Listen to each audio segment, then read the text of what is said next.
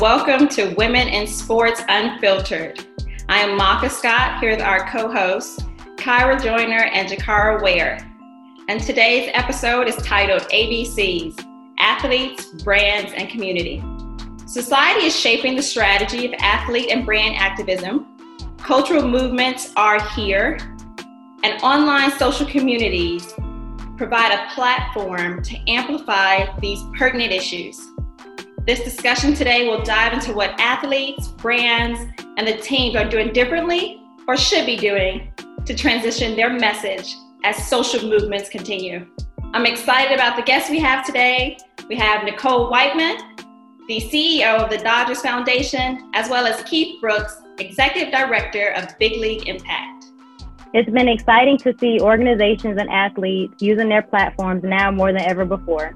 Thanks again for the two of you for joining us today. And it's amazing to have organizations like yours to join us and share more light on what's going on. Nicole Whiteman is the CEO and the rival of the D for the Dodgers Foundation, where she leads the team's official charity and award winning leader in sports based youth development. Nicole resides in Los Angeles with her husband and two sons. With a degree in economics from Spelman College, Nicole was the first in her family to graduate from college and has a passion for education, equity, and diversity. Prior to the Dodgers Foundation, Nicole was the Western VP of the Jackie Robinson Foundation and also worked in investment management and publishing. As a Black woman in Major League Baseball, Nicole understands the importance of access. She uses her resources to open doors for youth regardless of their roots the New York native has been recognized throughout the industry for her exceptional contributions. Nicole's leadership and the Dodgers Foundation were named the 2020 ESPN Sports Humanitarian Team of the Year. The proud ESPY winning organization has so much more on the horizon, and we can't wait to hear more from you. Thank you, Jakara. And I have the pleasure of introducing Keith Brooks. Keith Brooks is the executive director of Big League Impact.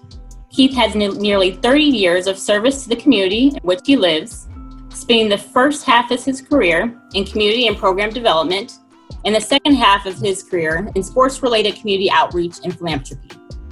Having a passion for the health and education of youth and families as the driving force behind his efforts that have defined his life's work. After over a decade of work in community service, he has made the transition to the majors, spending 17 years with the St. Louis Cardinals Foundation Cardinals Care before accepting his current role with Big League Impact, the foundation started by Cardinals pitcher Adam Wainwright. Big League Impact is a culmination of a career in service, allowing Keith to work with Major League Baseball players across the league to meet their goals of both serving the community domestically and abroad. Thank you, Keith, for joining us. Thank you for having me. So, we're going to jump right into it. With everything that's going on, we want to ask you guys to try to sum it up in one word. How are you feeling? How are you feeling today? How have you been feeling these last few months? Have you had to condense it into one word? What would that word be? Nicole? I'm going to use the word illuminated. That's a good one. Okay. Mm-hmm. Keith? And my word would be hopeful. Okay. I like that one too. So, how are you both managing during this time? You know, what adjustments have you made? Yeah, I'm sure um, Keith would say the same, but it's been a really tricky year for everybody. Clearly uncertain, so many challenges. I don't think anybody expected 2020 to include this pandemic, so much um, racial unrest, and then obviously in the middle of an election year. Um, I think it's a really challenging time for everyone because in March, we all sort of knew our path forward was not charted by far, but six months into this, I think it's a really tough place to be personally and professionally.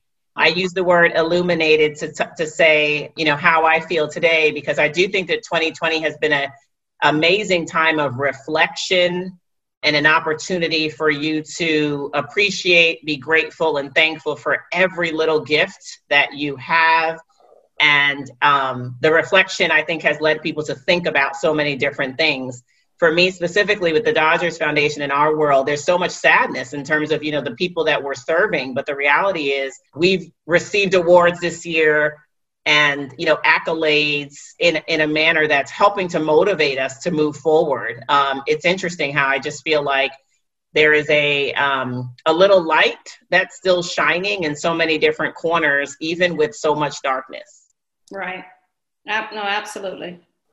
It's been a very interesting journey because when all of this started, just being a sports fan in general, and I'm in St. Louis, so I'm, I'm in a town where we're coming off a Stanley Cup championship, and you know we're coming into March thinking Blues and Cardinals and March Madness and NBA Finals, and playoffs, and all these things you're anticipating, and and they literally all stopped at the same time, mm-hmm. and so we went from focusing.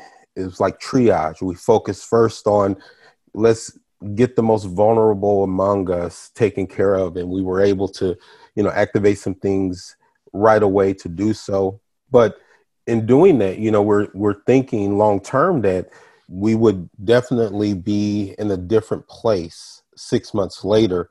And so we went from that to, as Nicole um, articulated, the social unrest. And now with school starting back, and, we're in a whole new cycle of, of need, with, especially with young people. And so um, the reason, you know, I said hopeful, and, and thanks, Nicole, for kind of laying the table for me, setting the table for me, is that in the time since all of this started, I've seen really the some of the the the, the most spectacular displays of of generosity and kindness from folks and working with um, major league baseball players who have a lot that they are grateful for. They articulate it all the time and seeing the guys step up the way they have to say, look, you know, what can I do in every moment during this crisis? That that's what leaves me hopeful because there are just angels among us and and they have really stepped up during this time. Thank right. you both. Yeah. I know we talked a little bit about your backgrounds um, in our introduction, but you all have a very unique journey. So I'm hoping that both of you can tell us a little bit about your experience that led you um, to the sports community based work that you're doing now? Yeah, I would definitely um, say I've had a, a, a, very unique path here. You know, I did not think at like seven years old I'd be the CEO of the Dodgers Foundation for sure. I probably didn't know what the Dodgers Foundation was. Um, but I, you know, as Jakara said in, in her introduction of me, you know, I grew up back east. Um, actually, grew up a Mets fan, so wasn't even a Dodger fan. Period.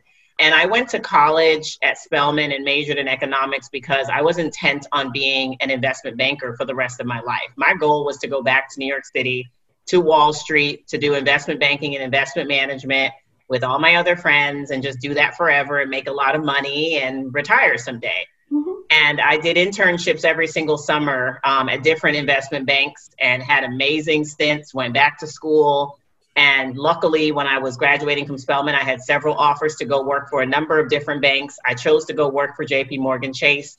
And I was there for a little over a year, um, literally because I got to the point where I was literally having meltdowns in the morning like a two year old because I did not want to go to work. Um, the reality is, I was going to work every day and I was looking at people to my right and my left who were so passionate and so intrigued by the markets and what was happening and I lost my zeal for it pretty quickly. I realized early on I, I wanted much more creativity and innovation in what I was doing. And I wasn't getting that. I knew that my talents weren't being utilized. Um, it felt very mundane for me. And obviously, I think I have a patience challenge. And so I also felt very like there wasn't a whole lot of instant gratification in it. And so while it may be for many others, it just wasn't for me. And so um, I did some serious networking in New York City, best place to do that. And through my roommate, I ended up going for an interview at Essence Magazine. And I was at that time like, I'm just going to go on interviews and figure out what's out there. And I sat down, and the vice president of marketing at the time, um, at the end of the interview, she said, I'm going to hire you. And I just looked at her like, is this woman crazy? Um, and she was like, your skill set, your background, your education, the assets that you gained just in this last year in investment banking, they're, they're all going to be great for us. And so I worked in publishing for about six years with Essence Magazine and Black Enterprise Magazine. And it was exactly what I was looking for. The marketing, sponsorship, advertising part was amazing. The opportunity to work on the Essence Music Festival the opportunity to work on the Black Enterprise Golf and Ski Challenge. Like it took me places and it led me to meeting some amazing Black business professionals who I don't think I would have come in contact with had I still been doing my previous job. It felt like my transition from going to a private white boarding high school in New Milford, Connecticut, where I was the only Black female for four years of my high school experience, to Spelman. And so JP Morgan Chase was yet my, my second switch from an all white environment to this black environment um, and a very flourishing one that I think further built up my confidence and my business and professional confidence. I got to move to LA while working for Black Enterprise Magazine. We had an office in Chicago and in, and in LA. My husband and I moved here engaged and said, Oh, we'll just try that for two or three years. Hollywood, the beaches, it looks cute on TV. Chicago was too cold. and so um, 20 years later, obviously, we did not leave after two or three years. We, you know, had kids and built a house and all that good stuff. But while I was working for Black Enterprise, I was at an event. We had launched something called the Black Enterprise Women a Challenge um, event. And in um, Arizona, we were in Arizona the very first year, and the president and CEO of the Jackie Robinson Foundation was my guest. And she literally said to me, We are opening up an office in LA. We'd love for you to come and help us lead it. And I remember talking to her for a good three to six months because I was like, nonprofit, that's not my thing. I haven't done anything in philanthropy. I'm happy to continue to volunteer because I was a Jackie Robinson Foundation scholarship recipient in college. Oh, awesome.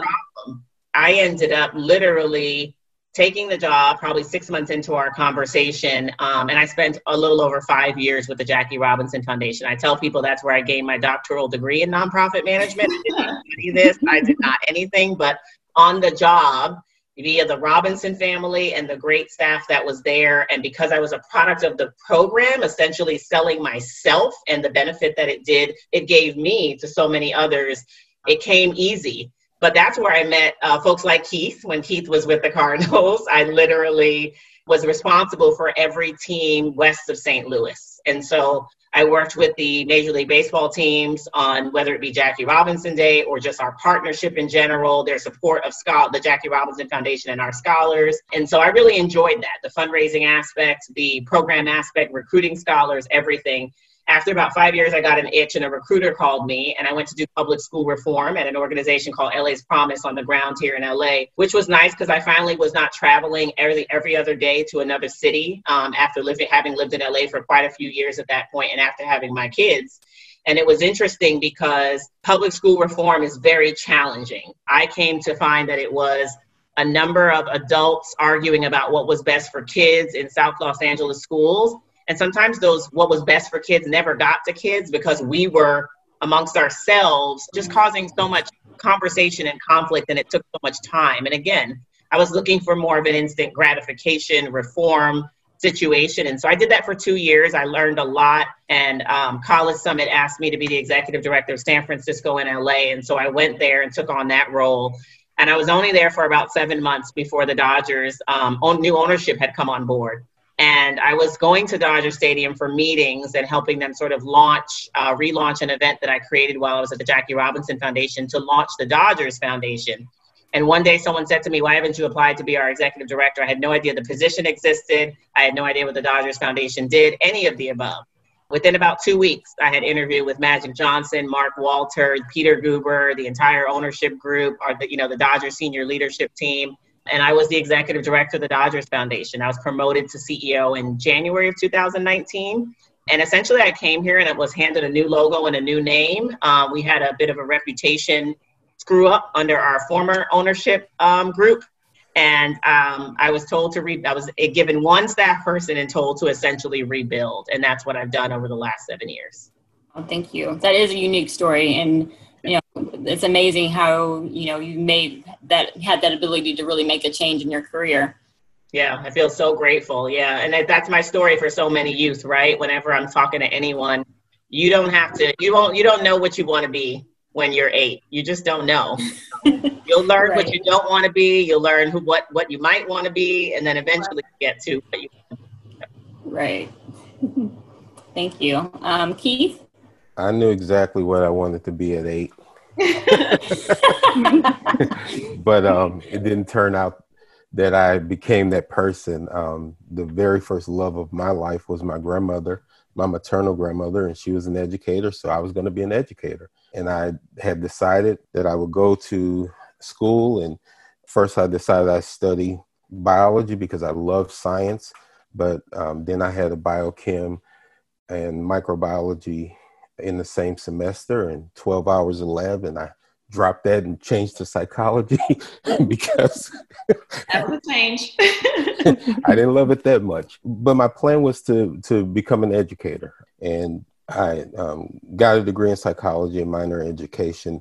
But similarly, throughout college, interning in summer um, latchkey programs and school-based summer camp programs and residential camp programs, decided that I could impact the lives of many more kids outside of the classroom than inside the classroom. And so I went into faith based nonprofit initially, spent time there for a number of years. And because of my science and education background, ended up working for a nonprofit organization out of DC. They had an office here in St. Louis where we were trying to get kids interested in the sciences because it, we realized that tech and science, there were a lot of people retiring out of tech and science, and, and it was a, a growing field. And so we're trying to get minority students in the inner city of St. Louis involved in science and technology. And then 9 11 happened because our, our funder was in DC. We lost our funding to the defense efforts. And um, I went back to my roots, started running youth programs with the the Y um, as youth sports director, and um, had no idea, as Nicole mentioned, about Cardinals Care. All I knew about Cardinals Care is that we use one of their ball fields for our youth baseball program. Um, hadn't followed the Cardinals for years. My daughter at the time, I think, was four years old, had no interest in baseball. so I was sent from a, a, friend of mine in the mayor's office an email saying, "Hey, you know, send your resume over to the Cardinals. They're looking for someone. I think you'll be a good fit." And at the time, the foundation was very young. I think it was only six years old at the time. Had built a handful of ball fields, but really wanted to expand and, and grow programming across the region. And so it was the weirdest thing um, because at the Y base basketball was our busiest season. And so I was in the middle of basketball season. I sent the email over to the Cardinals and didn't hear from them for four or five months. I realized in hindsight the reason why was because the Cardinals had their fan fest in the winter and then spring training. And so my resume was just sitting until all of that ended. I remember distinctly the Monday prior to opening day in 2003, I got a call from the Cardinals to come in on Tuesday. I went in on Tuesday, and there were like seven or eight people interviewing me. but the weird thing about it was I knew half of them because they were community leaders because this was a, a new thing for the Cardinals as well. I'm I'm to this date the only one who's ever had my position at the Cardinals. so that's awesome to um, say and and so I went in on the Tuesday, left Wednesday morning. Um, the then vice president of Cardinals Care called me back, had coffee with him on Thursday across the street from the ballpark, and he offered me the position, and I stayed for 17 years. So I did not plan to get into sports philanthropy. I, I plan to do direct service with young people and then begin to de- develop programs and do community development. But the Cardinals offered a unique opportunity for um, me to do some advocacy work and, and reach out to even more kids than I had previously working in school settings and in community settings. And so it, it was a really great transition. And then after 17 years with the Cardinals, um, just very oddly, and unexpectedly, I had talked to Adam Wainwright and offered to help to do some board development for his foundation, not knowing that they were in a uh, period of transition as well. And he called me a couple weeks before Christmas and asked me to come talk to him. I went talked to him about Big League Impact, and he asked me if I would come on board to run the foundation. So, and um, seven weeks into the job, all of sports shut down. Go figure, right? right.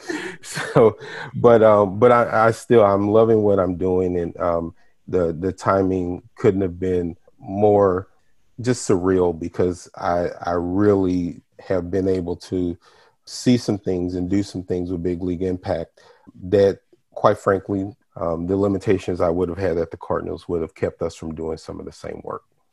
So let's get into athletes and brands. I'm very, very curious to hear what your thoughts are about the brands and the athletes and where they're spending their money because fans are paying more attention now to who's taking action and not just making statements. So I'm just curious of your thoughts of how fans are becoming more aware of where they spend their money and what brands do you think are actually doing it right with using their platform to speak out on some of these issues.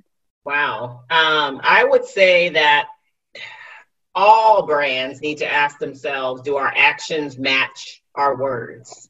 I think that in 2020, we are able to call out at this point anyone that has a mission statement, a vision statement, or anything online or social media that has not backed it up um, in the last two years, 10 years, 15 years, 30 years, whatever it might be. I think when you look at brands like a Nike, you see how bold they're willing to be all of the brands that are at this point unapologetically um, saying Black Lives Matter and backing it up with actions have become very recognizable to consumers. And I think consumers are changing spending habits based on those things. This is now the time when I think that the, indis- the disingenuous statements that just exist on strategic plans and impact reports and you know the walls of various stores and the job applications and the bottom footers and headers on their their letterhead don't really mean anything anymore because i think people have been called out. And i think that a lot of the brands have been called out because also their internal messaging and their internal actions don't match their external. And so we're seeing we're fine we're figuring out who has no black employees. We're figuring out who hasn't been able to retain black employees. We're figuring out who hasn't even tried to recruit black employees and then we're looking at the brands who've actually done really good at that. And some of them have been have been hidden. I've actually been surprised at some of the tech companies and some of the things that they've been doing. I think because everyone's looking for diversity professionals now, we're all seeing who's sort of been behind the curve and who's been ahead of the curve. There is a just a real call out on authenticity. I think that from a brand perspective, you know who's authentic about it at this point you know who is not authentic about it at this point, and you know who's trying to get there. And I think that some people are trying to get there. They're late. They're absolutely late. Um, but I think some people are trying to to get there. And I think that you know, just as a consumer who's in a fast-paced life like me, in terms of professionally and personally, sometimes I don't get a chance to stop and say, "Am I going to buy from here? Am I going to do this, or am I going to do that?" But I know for me in particular, right now, it matters and I'm willing to take the extra step and read and research and understand that my actions and those of others, it's almost like voting where you buy your stuff from, right? You're actually advocating mm-hmm. for a brand, you're supporting a brand, you're keeping them moving forward. So I think all of us that therefore then work somewhere are trying to make sure that we're screaming from the mountaintops within our own organizations that this is business. As much as it is about human lives and human lives matter and black lives matter it's also a hey this has to matter to you from a business perspective. And these consumers now they're just savvy really savvy. Absolutely.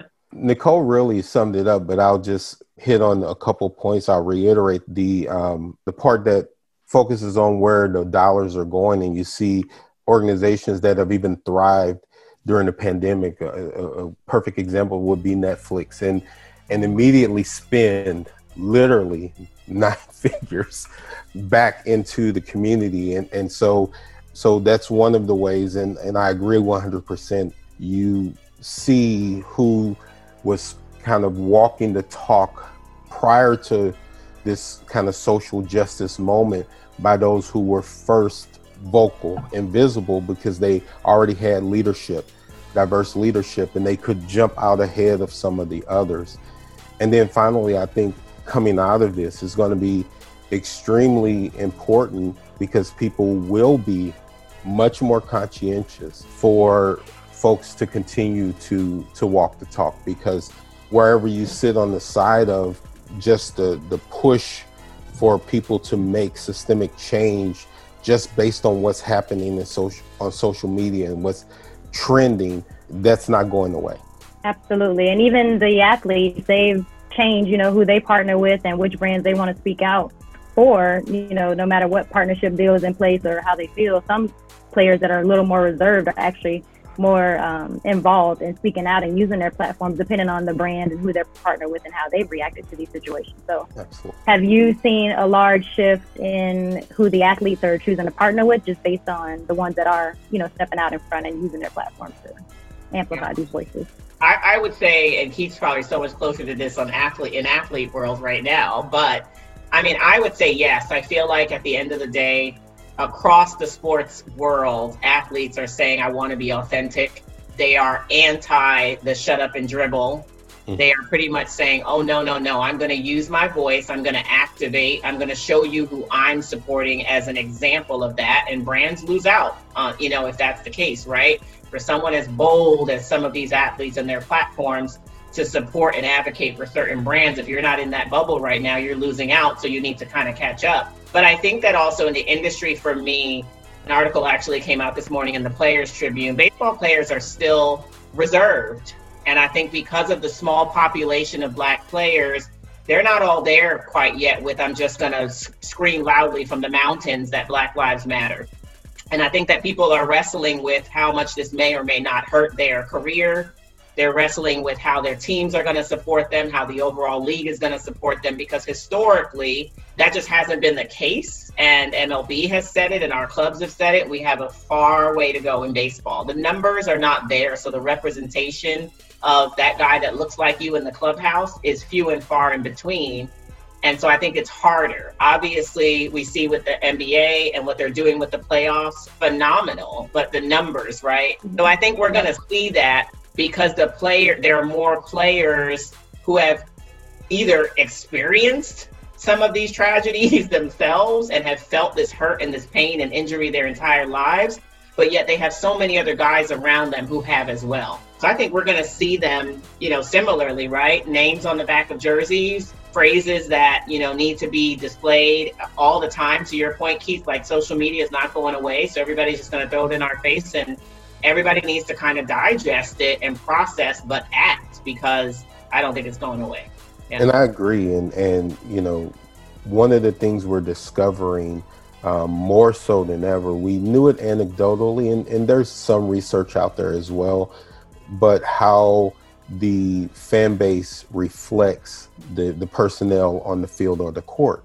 And we, we're seeing in baseball that the fan base, there's a much stronger pushback by the fans against players speaking out on social justice issues. And we, we're scrubbing social media on a daily basis because of some of the comments that are being made by the fans. But I will say that, again, going back to the, the hopefulness of all this, there is a lot less, I think, of the the reluctance from players than I think there would have been just a couple years ago to back down from some of the, the comments that are being made by the fans on social media. I think what this moment has provided for players who were maybe on the fence or a little reluctant to speak out is a little bit of cover because they see that this is something that one is not going away and that the majority is now minorities.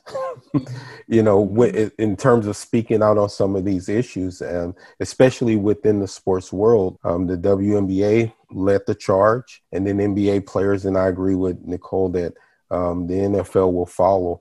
Um, and and I think some of these guys who are in baseball are getting that that wake up call now that they can't be left on the sideline yeah. or in the dugout, I should say. I think a big part of the athlete conversation too is thinking thinking about the allies. I do um, think that there is a huge place for allies in this moment. So athletes who don't identify as black, of course, but who also I think are realizing that in supporting your black teammates, you're going to help push the agenda forward.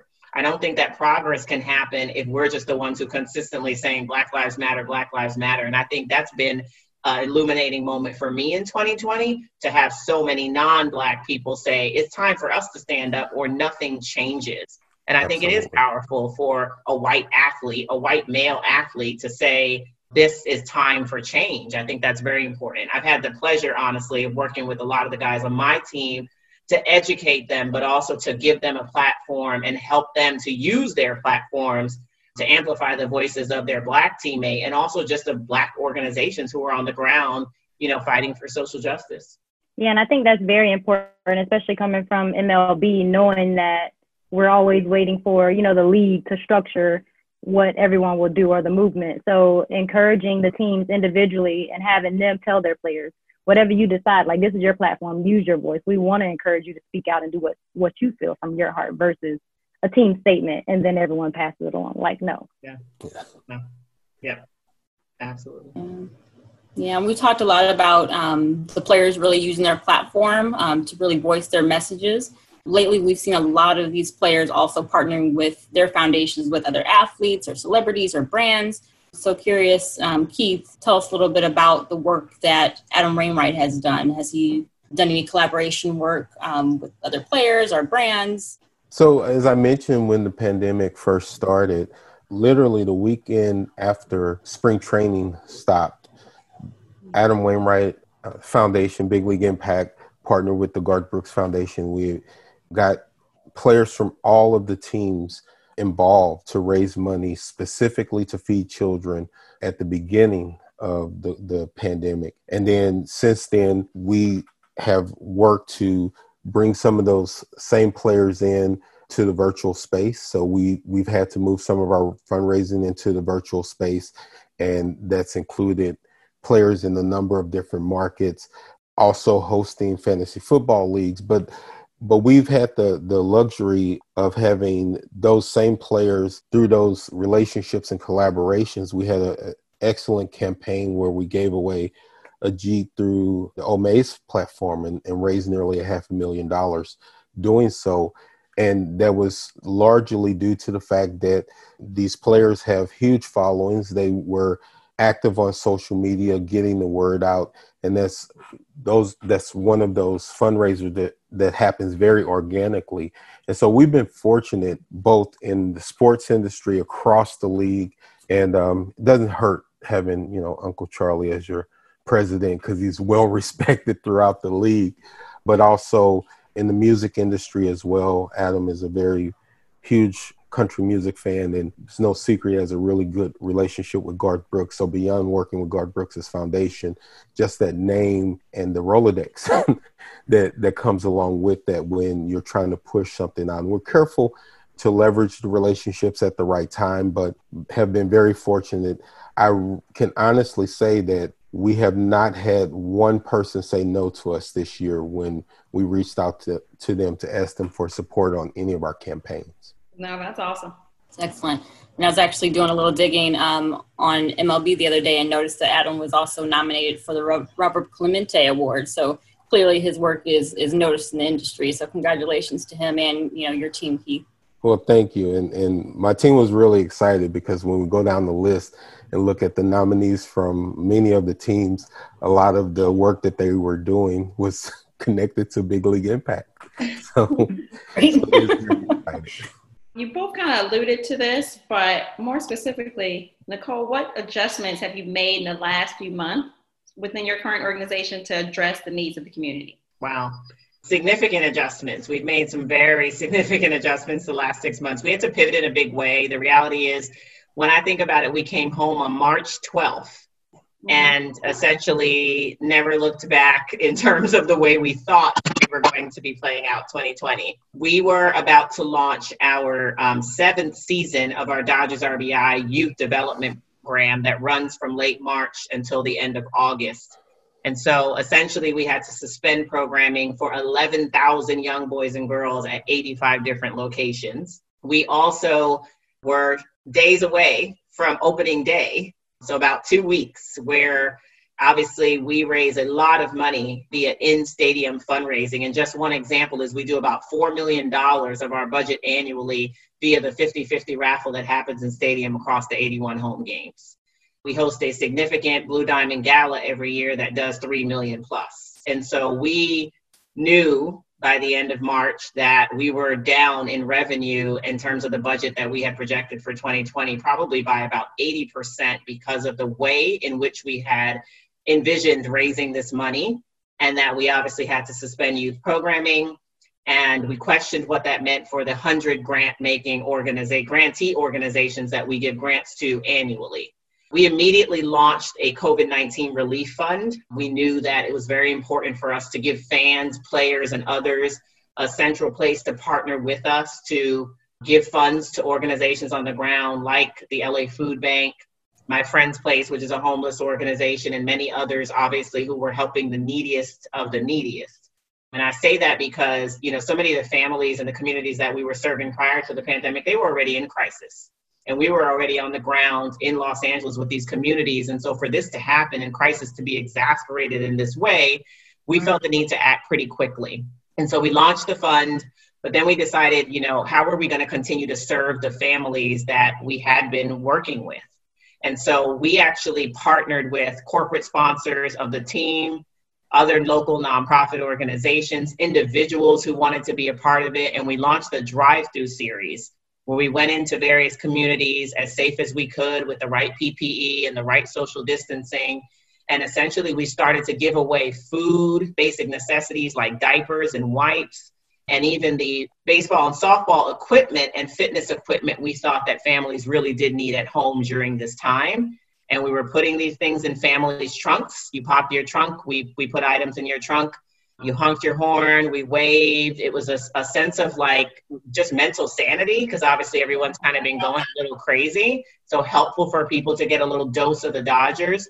We started to do these before we even knew there was a baseball season coming back, right? Even though it's a mm-hmm. baseball season with no fans. And so it gave people a consistent connection to the brand. And it showed them that even in a time with no baseball games, we were still going to show up for the community, for those families who are experiencing the most pressing problems, for those neighborhoods that often are in the shadows and get overlooked, and because of their zip codes, don't technically matter to a whole lot of people. And we're continuing to do that. We've given out about 400,000 meals um, since March. We've done a million dollars in in kind donations. We're about to launch another drive through series of five additional neighborhoods that we honestly didn't even hit the first time we did this to ensure that more families are able to experience um, these giveaways. Um, a lot of people are talking about recovery, but the reality is here in LA, I like to say we're still in relief mode. Given where we were before, I'm sorry, the crisis has been exasperated and there's no such thing as recovery in six mm-hmm. months. so we're still going to be giving out food and basic necessities that a lot of these families need. I mean, I saw the other day in California alone, 5 million people lost their job in COVID.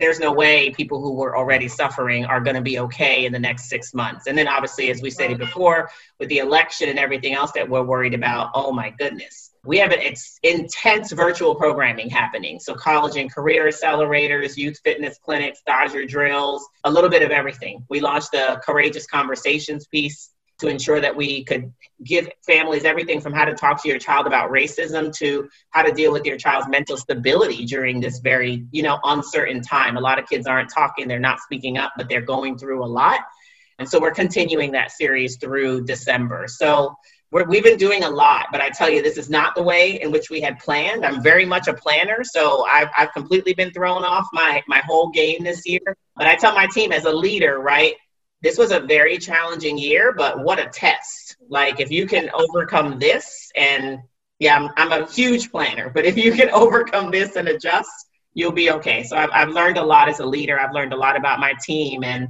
we just keep moving forward. We really keep moving forward. I mean, honestly, you guys, you know, kind of pivoted very quickly and even throughout the, the industry, we know that you guys are doing great things. So, uh, I mean, I, even though you're a planner, you, you've been doing really well. So I really appreciate you being able to continue those programs and to kind of shift them. Thank you. Keith, I know you kind of alluded to some of the adjustments you've made. Was there anything you wanted to add?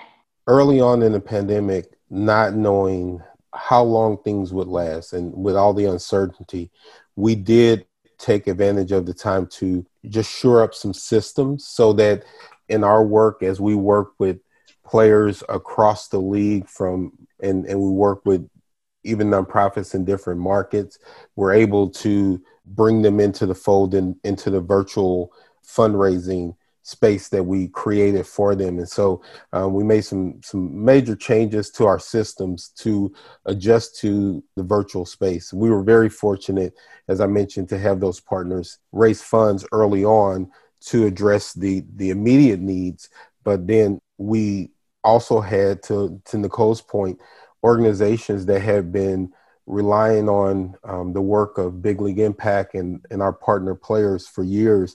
So we were still able to, as a result of those partnerships and that those early fundraising efforts, still fund the school that we've been supporting in, in Haiti and Ferrier Village and some of the um, water accessibility programs in Haiti and parts of the Dominican, which is very important to us because we have players who are from the Dominican who are supportive of Big League Impact, and we wanted to make sure that to the best of our ability, we continue to support those communities as well as um, those domestically um, during the pandemic because this is a global pandemic. Nicole, you've been very busy over these last couple months, and you shared, you know, just since March what you've done externally. But we all know for the organizations that it's just as important to focus on internal efforts. So, what is your organization working on, or what do you think other internal or other organizations could focus on internally? Whether that's DNI councils, trainings, ongoing education sessions, uh, what do you think other organizations should focus on internally? Yeah, I think that, um, as I was saying before, we were talking about companies, I think it's time for everyone to sort of live beyond the talking points, live beyond the statements. I think that short term and long term strategy is the way to look at this. There are some very immediate things that organizations internally need to do. And I think it's ensuring, obviously, that employees are okay and that Black employees are okay. And ensuring that if you don't know how to do that, that you seek an outside expert to help you do that. I think that's really important. I think it's okay to just be honest and say, we have no idea or an expert can actually come in and we won't be you know spinning our wheels or creating things that are just not aligned with what's actually needed from a diversity equity and inclusion perspective at this point i think it's very important for organizations to understand the importance of the actual role right now and that the diversity professional be a senior individual who has the power to create change within the organization. I think it's really important. I kind of like put it in three buckets for my organization, right? I think it's important to acknowledge, I think it's important to address, and I think it's important to act. After the murder of George Floyd, just as the only senior Black woman within the Dodger organization, Black person in the Dodger organization, it was important for me to share my personal Black experience. As the mother of two Black sons and a Black husband and a Black father and brothers, you guys know the deal. And it was important for me to share that experience so people understood this didn't happen like last week. This is like 400 years, long before my time. We're not going to fix it overnight. But it is very important right now for us to acknowledge what side of this we sit on. Have we done anything? Are we planning to do anything? Have we been resting our laurels on one thing? Like, what, what is it that you're acknowledging, right? And that might be I'm a racist, I'm an anti racist. I don't know what I am. I want to be an ally, but I don't know how to be an ally and then i think it was it's really important to address it like to have conversations to have really uncomfortable conversations and know that uncomfortable conversations are the right conversations. If you're having a conversation internally within any company and it feels just great and you're flourishing and it's all good it's probably not though your people are probably not being honest transparency is probably not happening. Right. and then i think acting what are you going to do so whether that's opening up the, the purse and writing, you know, big checks to support social justice organizations, um, and I don't even mean big social justice organizations. You know, we're supporting 13 organizations on the ground here in LA that again have been in the shadows that people don't know about who are encouraging youth to advocate for themselves and who are essentially youth development programs that are social justice or you know organizations that are doing that and i think that amplifying the voices companies amplifying the voices even in our industry, of the social justice organizations on the ground who are doing the work as well as writing the check is huge. Our platform is so big that an opportunity for people to see what they're doing and maybe also support, but maybe also just use the organization as a source of their education is really important. We just really have to see this though as systemic racism. So it's not going to go away tomorrow, and organizations need a diversity, equity, and inclusion strategic plan. The same way you need a plan for this thing or this thing, what is it that you're going to do for the long haul to ensure that these things don't, that you're not reacting when unfortunately the next episode of police brutality happens, or a woman's issue happens, or a LGBTQ um, issue happens. That it's really important for us at this time to put systems and process in place internally to ensure that our people, our employees feel safe, protected, and cared for. And like this is an environment in which I want to grow, I want to be productive, and I want to flourish. Hence, you're going to attract more, specifically in this case, Black employees. And that also that, you know, we are at a place where we're just not lying to ourselves. Companies need to just be honest in terms of where you sit. I don't think the gray area is it's not valid anymore, right? Like I don't I don't know how you can how you can be in the gray, especially in this industry. Absolutely. I think the organizations and the athletes have to, again, it's not in the gray, it's black and white here. It's right or wrong. It's not politics. And we hear so many times where organizations are saying, like, well, we've never been political or stepped into that. Well, how about human rights? How about right and wrong? Mm-hmm. So we've seen, yes, we've seen a lot of, of players and professional organizations take bold stands. I follow Tampa Bay Rays faithfully and you know all the Seattle teams and thankfully WNBA has always done a great job whether it's gender equality, social justice and anything else. And LeBron and getting behind voting and what he's done in a big way. So what teams and what players have stood out to you? I would go beyond teams and players. I would say leagues. I mean, there have been teams and there have been individuals, but to your point, the WNBA, the NBA have definitely stood out among the leagues and then you have individuals on teams. I mean, here in St. Louis, we've followed Jack Flaherty, and and when no one else in from the Cardinals um, would stand up and take a stand, Jack Flaherty and Dexter Fowler said, "We're going to join the protests around the league." And so there have been individuals who have stood out, and there are others who have. But I think women they lead. We know. um, but I think the leagues have really, especially in basketball, have really just taken the the the lead on on really speaking out and stepping out because you know and Nicole articulated it beautifully. You know, we can't continue to do transactional things and try to change through small transactional movement. It has to be transformative. It has to be something that's sustainable over a, a longer period of time. And I think that's by the protests the league wide protests and leagues being able to collectively have their voices be heard. I think that's what we're going to get out of this moment that we haven't in the past. It's going to be different from when Colin Kaepernick was able to be blackballed from the moment we're in now, where that's not going to happen with an individual because the players are collectively using their voices. I would agree that um, the NBA and the WNBA are certainly at the forefront right now. And the fact that they're making the message so consistent is so important. And I think that um, even our MLB players, black or white, are using that as an example and also modeling that behavior. Um, and one example is, you know, we had our players on opening day this year. They wore Black Lives Matter um, t-shirts during batting practice before the game, and there was a pre-ceremony, and um, you know various things happened that were all in in support of black lives matter which was you know major for major league baseball to see so many players consistently put that shirt on for batting practice when they can put on any shirt they want because they're seeing what the NBA players are doing because everybody's watching the playoffs and they're seeing what the WNBA is doing. I think it's setting such a, far, a fabulous example for folks that it wasn't, it's not one day. We need to stop celebrating these one days we do this Jackie Robinson Day thing, we do this this thing, and then we're like, okay, black people, you had enough? No, we haven't. Right. This is an ongoing challenge, and we need to support it with ongoing messaging and ongoing process and programs and things of that nature.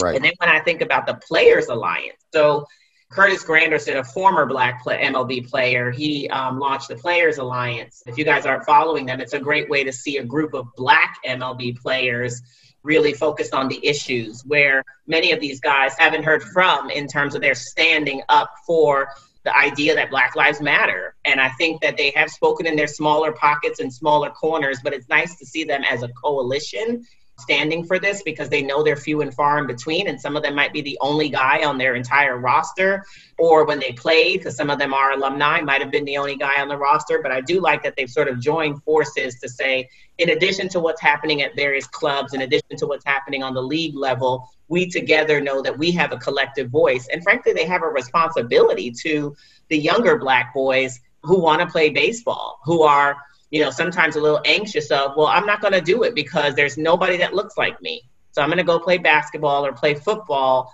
But I think they're giving them some sort of confidence, if that makes sense in this moment in time, that I think is really absolutely necessary. So I'd love to see the Players Alliance continue to flourish in MLB for additional, you know, any black player that's playing to be a part of it and for the message to continue to soar because I think that would be very helpful as the league continues efforts to bring more black players into the game.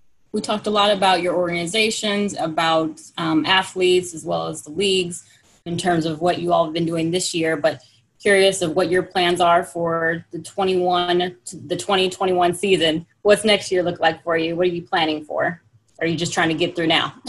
like, you want that one? Um, my answer is I don't know. No, it's so hard this year to even just say what we're planning for fourth quarter, and we're in fourth quarter. Like I know that sounds absolutely insane.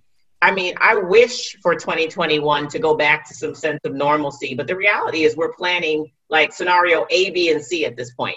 Yeah. Right. So for our youth programs, it's like, okay, maybe we're going to be completely back up and operational in person. Maybe we're going to have a hybrid program and it's going to be online and uh, virtual and it's going to be a little bit in person and we're going to roll out that way. I don't know what the flu season and the holidays are going to bring with respect to this pandemic, right? So you also have to plan for worst case, which is like, that's not going to exist in 2021. So what takes its place? So we're doing a lot of ifs, ands, buts, and maybes right now. And we had to do this a few months ago, right? We had to create scenarios when we weren't sure if the games were going to come back with fans, without fans, half fans. And so we're revisiting all of those scenarios and pulling those all back together where we're just predicting, making some projections, I should say, on whether or not we think that stadiums are going to be full. Are people going to come back out to, to baseball games in the droves that they were? Are we going to have the luxury of 56,000 fans in stadium and all the sellouts that we typically have?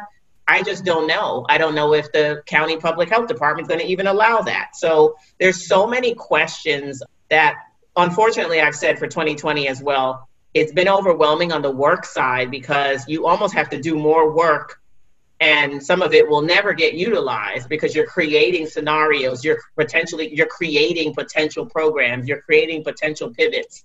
And I feel like we're still in that mode for 2021. We're just going to have a lot of tricks and whichever one pops out of the hat is whichever one the the county whichever one medicine and science says is the one because that's that's truly what we're making guide us and for us decreasing our reliance on live in-person mm. Events as a means to raise funds because even if things begin to get back to normal I, I said this at the beginning of the pandemic and i think it'll still apply Big League Impact can't be the organization that introduces something into the clubhouse, right? So, so we we're we're dealing with that lack of reliance on in-person events. I will say that there is the possibility that as things do begin to get back to normal, what we've learned over this time becomes a way for us to diversify. Mm-hmm. And so we're definitely making sure that we are um, learning in this time so that as we get back to normal, there will still be vulnerable people among us who will be reluctant to get out. And there will still be probably um, things in place that limit athletes and, and their excess, um, the excess that they give to the public. So we have to be mindful of that probably through the end of next season, even if there is a vaccine, because politics as they are, people are going to be reluctant to take it right away. So just learning from this time and, and like I said, decreasing that reliance on live in person events and experiences as a means to raise those funds.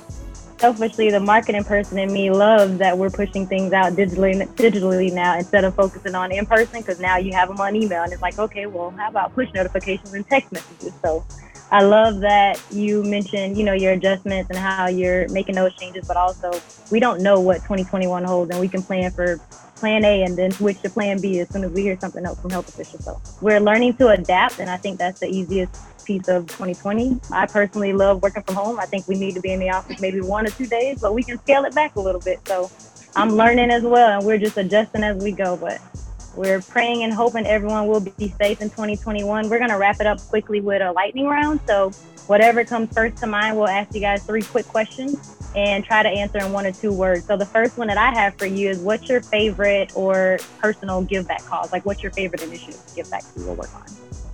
I have to say our, our food distribution just because the kids who come out and just the they don't know that they're in the situation that they're in.